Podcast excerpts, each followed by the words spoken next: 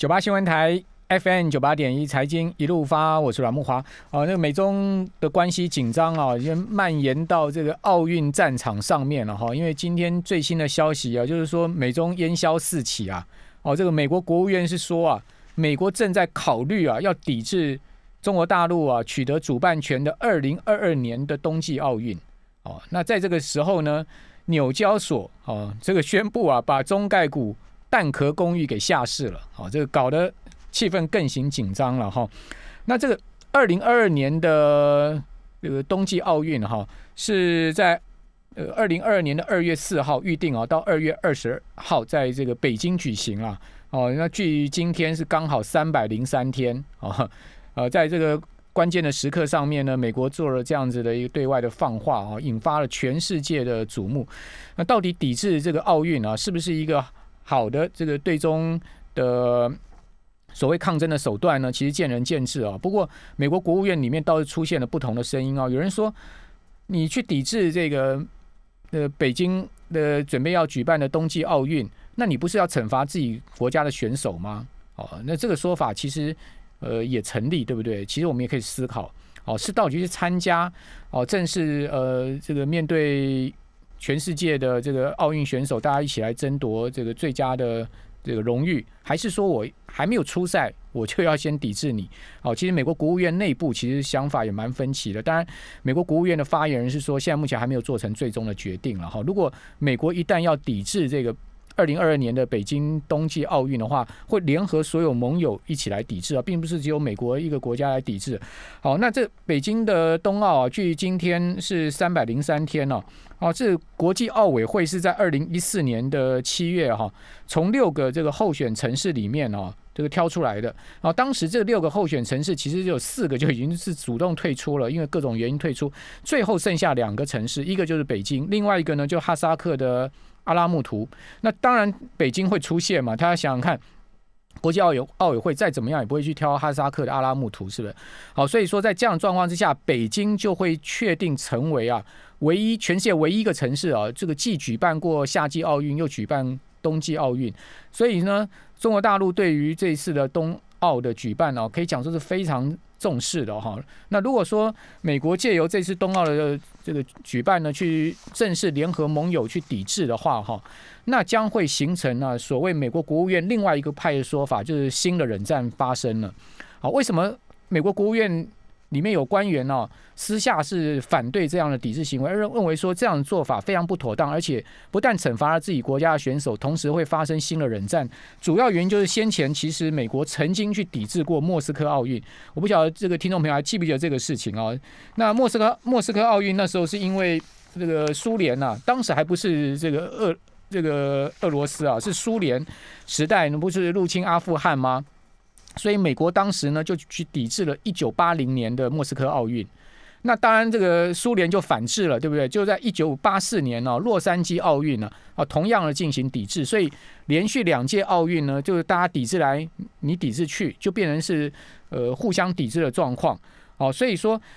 当时其实美国跟这个苏联是一个冷战的情况，好，所以说在这样状况之下，美国国务院里面的官员就讲说，如果这次真的去抵制二零二二年的东北京冬奥的话，那就是再一次爆发全世界的新冷战了。好，那这当然是大家所不热见的哈，因为所谓的新的冷战，那就形同了这个全世界要形成两边的这个阵营的绝对的对垒哈，而且那种这种所谓的全世界大战的气氛就一触即发了哈。当然，你说现在。其实美中啊，不要讲冷战了，大概已经是进入到所谓的热战的情况了。好，不管怎么讲，我个人是反对去抵制这个奥运的，不管是冬奥或者是夏奥哈，你去抵制，其实正如同美国国务院的官员所讲，是惩罚自己国家选手。为什么这么说呢？我们把这个呃奥运所谓抵制的这个历史啊，更往前推前的话，那最有名的经典呢，就是一九三六年的柏林这个夏季奥运了。当时一九三六年柏林夏令夏季奥运，它是一个在很多的这个争议下举行的，因为大家都知道那个纳粹呢，希特勒刚崛起啊。好，因为在这个希特勒一九三三年执政之前呢，德国其实是威马共和。那威马共和期间呢，短暂的一个经济的荣景，因为二次大战呃这个一次大战刚过嘛，哦，所以德国是一片惨败嘛。那威玛共和短暂的一个经济龙井之后呢，经济很快衰败，好，就导致了百分之三十的这个重大的失业的一个情况，很严重，三成的人没有工作了。你想想看，那是什么样的一个经济大萧条到不行的一个状况？那因此呢，这个希特勒崛起，希特勒是这个纳粹是在一九三三年哦正式掌握德国政权。当时希特勒其实对办这个奥运会一点兴趣都没有，是因为希特勒的宣传部长戈培尔啊，哦，这个戈培尔非常厉害啊，他就知道说掌握这次奥运会夏季奥运的宣传机会，向全世界人展现雅利安人种的优越性啊，所以希特勒就被这个戈培尔给说服了哦，不但是这个全力支持奥运哦，而且是大砸重金支持奥运，在柏林建了一个十万人的这个大的体育场田径场哦，去举办奥运哦，那当时这个。呃，整个奥运会的盛况空前了，因为呃，一九三六年的柏林奥运啊，是前一届奥运参选参加选手的三倍之多的人数啊，那个十万人，你想看那个奥运场馆有多大？我记得我曾经去参加过一次奥运，就是两千年的雪梨奥运，哦，那时候我是这个那在跑新闻啊，哦，就去采访雪梨奥运。哦，我那时候有跑体育新闻去采访雪梨奥运，那时候在雪梨那个场馆呢，大概是八呃五万人还六万人的一个大田径场在雪雪梨啊，哇，那已经是非常大了，很你坐在那个场馆里面看那个奥运开幕式啊，你已经是非常非常非常下课了，就是那种震撼的气氛了，我到今天都还忘不了。那个二十年前哦，那个开幕式里面的好多的表演节目，包括那个呃澳洲澳澳洲的空军啊，这个战斗机从那个场馆上空这样飞过去的这个画面，我到现在都还记得。哦，因为我那时候在记者席上面哦，见证了这个两千年雪梨奥运的开幕式。大家想想看，在一九三六年那时候，德国有十万人的大的场场，这个大的一个奥运的田径场，那是多大的一个震撼的全世界的事情？为什么？展现雅利安人的这个优越。好，那呃，希特勒在开幕式上讲了一句什么话，你知道吗？他说呢，下一届奥运一九四零年呢是在东京举行。好，我们要用飞船。好，那时候是大家还记得新登堡号吗？那种飞船，我们要把飞船，我们要用飞船把我们的呃运动员呐再去东京参加比赛之后，每一年以后每一届的奥运都要在德国举行。你想看希特勒是多么嚣张啊，多么的。跋扈啊，当着这个全世界